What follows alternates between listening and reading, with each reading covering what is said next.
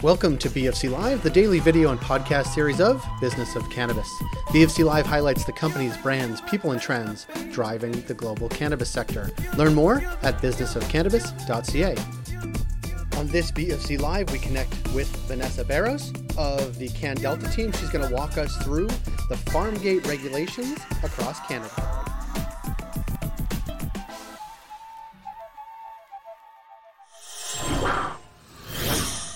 Vanessa, thanks for being here.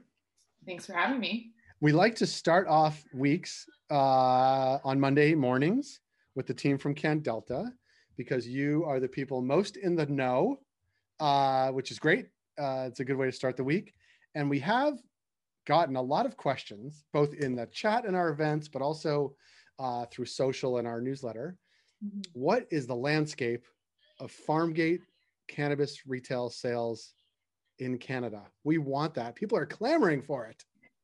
Yeah, for sure. Who doesn't want to just, you know, it's similar to apple picking when you when you go and you you know you go through the tours and then you just buy everything from the retail store there. It, it's it's an adventure. It's definitely an experience. Um, so I guess people want people want the Chudleigh's of cannabis. yes, exactly. It's a good way of putting it. Um, so I guess we'll just begin with identifying what a farm gate store is for those who don't know, just because it's, it's not really mentioned in the Cannabis Act. Um, so I guess by definition, I kind of kind of just touched upon it. Um, farm gate describes the price of goods if they were purchased directly from the farm um, without a markup added by retailers. So, you know, in definition or knowing the definition in relation to cannabis, the farm gate allows license holders of either a micro or standard cultivation processing license to sell their own brand in a retail atmosphere, whether that's on your own property or, or elsewhere. So license holders across the country have been lobbying for this since you know 2019 to sell cannabis straight from their production site, um, which would improve sales, increase freshness, uh, quality, and aside from that, create jobs, add revenue, and increase the cannabis education of the product overall. So provincial regulators across Canada, you know, they have a varying outlook on cannabis farm gates, and I'll outline some of them here in this this infographic um, showing the differences. So we're kind of going to start from the west coast and then navigate to the east coast. Um, so British Columbia, uh, there there are big talks in the news right now going on. Um, British Columbia's governing body is the Liquor and Cannabis Regulation Branch, which is also known as the LCRB. Now, they allow both government and private retail sector stores. Their wholesaler is the BC Liquor Distribution Branch. In terms of farm gates, though, the farm gate policy is still in the works. It's anticipated for next year, so 2022. Ultimately, may roll out 2023 potentially. Um, but a few details have been released. So, as set out in the government's Cannabis, you know, retail store terms and conditions, LPs are prohibited from operating owned or affiliated stores. And and in quotes, I'll, you know, it says where there's an association, connection, or financial interest between the applicant and a federally licensed producer. So the concern is the risk that an LP owned or affiliated retailer would only sell its parent producer products. It's ultimately what a farm gate is, and that's why we want it to exist, right? So there is a little confusion there. Um, under federal framework, so in Health Canada's framework, only license holders holding standard or micros can potentially open a farm gate, um, depending on that municipality uh, zoning requirement. However, in BC right now, all, all they're allowing is the traditional cannabis retail stores that are permitted to sell from the distribution branch. So there is talks, um, you know, they've mentioned direct delivery program to roll out in 2022 um, for small scale producers, you know, including those like nurseries, the ability to deliver that to can like the cannabis stores directly. Um, but there's not really any mention regarding the large producers. So I think there's still quite a bit in the works with BC. You know, they they are launching the Indigenous Shelf Space program here in 2021. Um, so I, I, think there's progress. Um, they're definitely in talks about it, but they're still quite quite a ways away, and they they need to still flesh out some of the details. But that will definitely be coming soon. They're never in a rush in BC. Would you be in the West Coast? So nice. I mean, I, I, would be because it's a big part of a lot of those uh, well small towns, but also yeah. it's the only way or the best way to continue to drive down the illicit legacy market. But and I think they're realizing that, and that's why the the talks are underway. Um, I think they're just trying to flesh out the best system process or possible. So shifting towards the east, we'll go to Alberta. Uh, Alberta's governing body is the uh, AGLC or Alberta Gaming, Liquor, and Cannabis. Now, in Alberta, the AGLC is the provincial regulator and the wholesaler. Um, so you know they'll they'll allow cannabis retail stores to operate at licensed cannabis production facilities without any ownership restrictions, which is which is great. Um, the store must be a separate entity altogether, though, um, and you can purchase cannabis products for the store, but it must be made through the AGLC.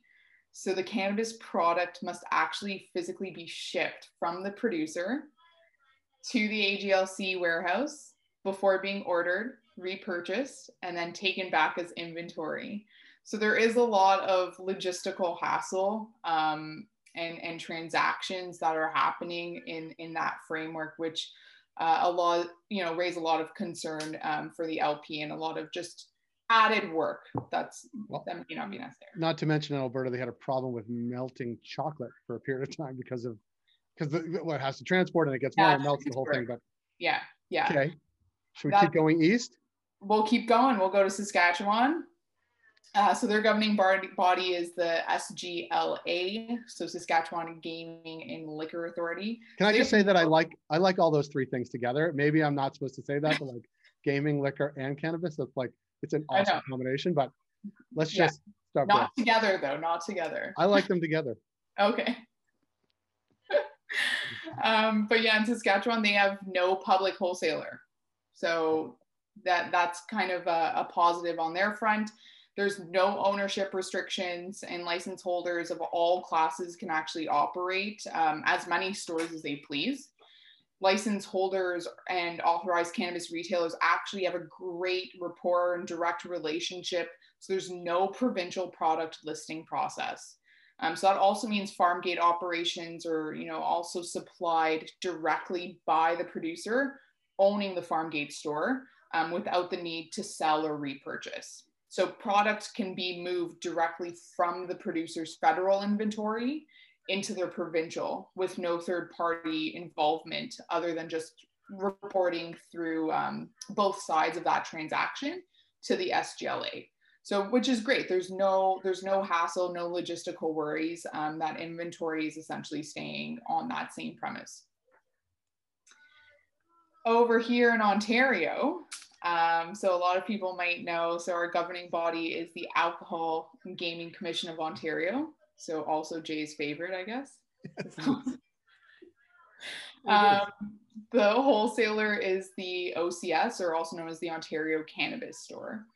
So we've uh, here in Ontario, there's been a lot of progress. Um, according to recent reports, there's 15 ROL applications, nine RSA applications. For FarmGate um, specifically. For so yeah, coming from licensed producers to open the farm gates mm-hmm. on their site.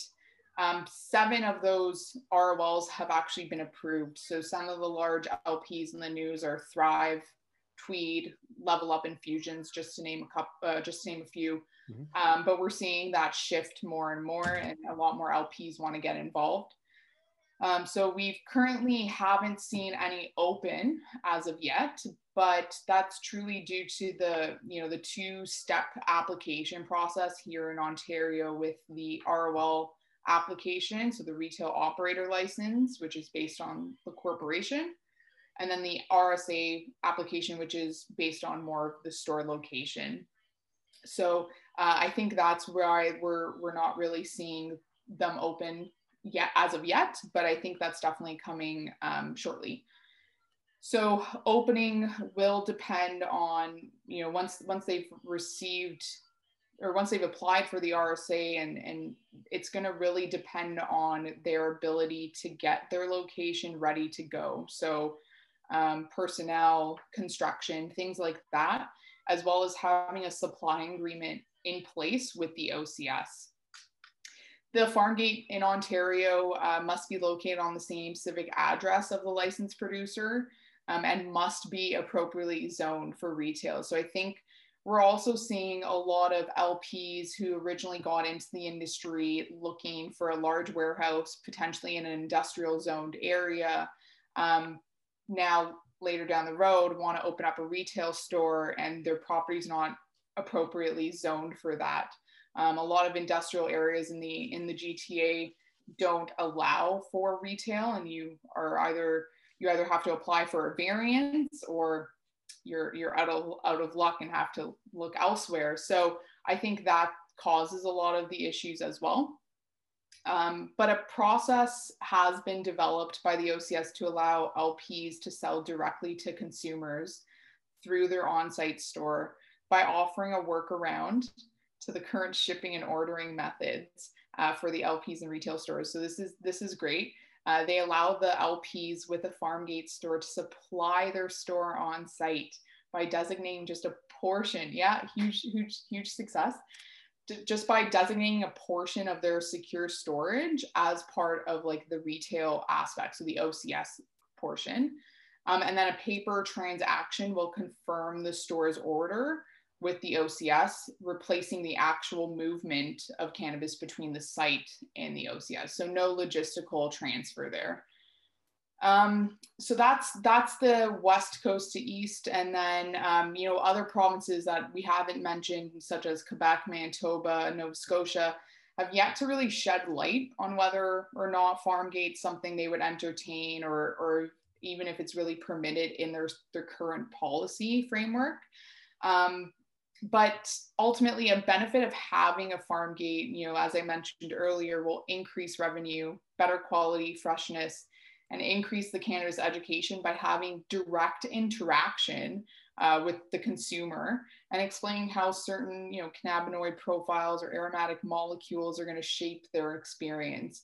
Also you want to know where it's coming from. So i think it, it creates uh, a great rapport with the company and and their consumer overall yeah.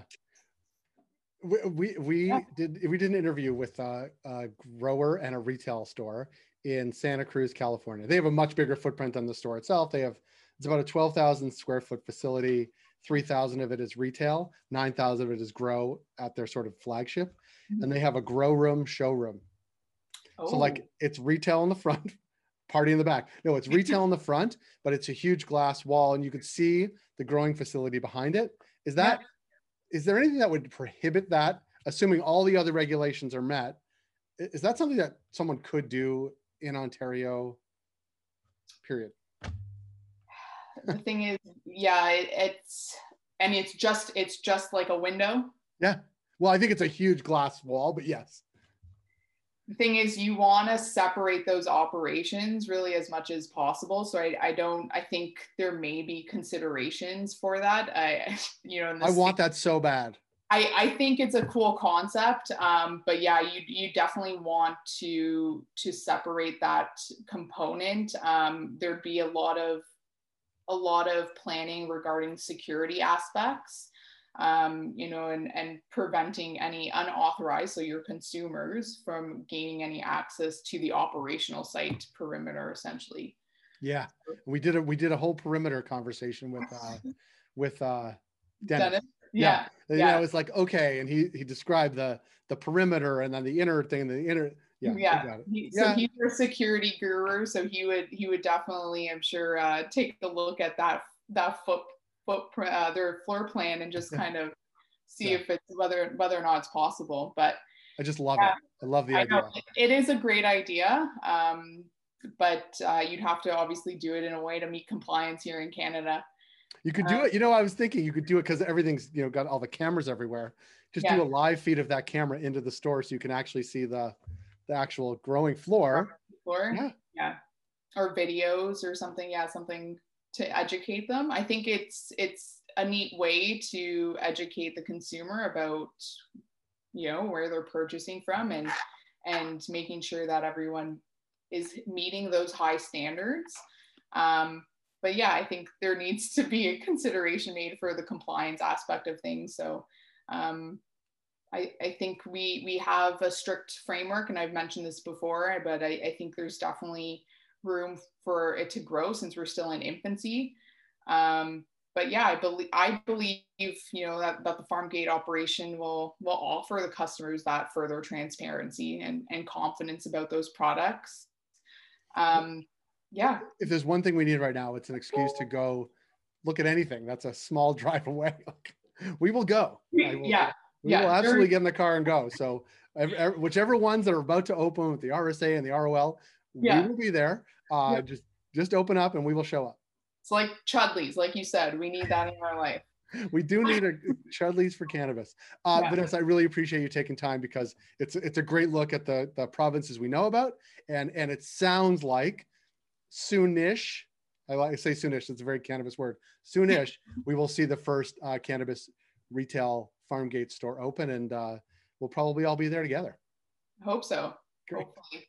Um, if viewers are interested in hearing more about farm gate landscape, uh, CanDelta is hosting a webinar. I, I, think I didn't want to step on your toes, Jay, but um, it's coming up on May 4th. Uh, so for all you Star Wars fans, tune in. Um, but if you if you navigate to our LinkedIn page um, or contact us at info at CanDelta, we can we can give you the the link to register. Great. Thank you, Vanessa. Nice to see you. You as well.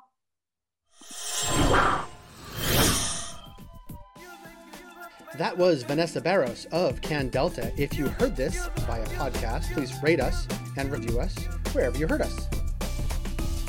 Thank you for joining us on B of C Live today. We're able to do what we do thanks to our ongoing partners, including Cannabis at Work, Cannabis Benchmarks, Can Delta, Headset, Gallagher, and Torkin Manes.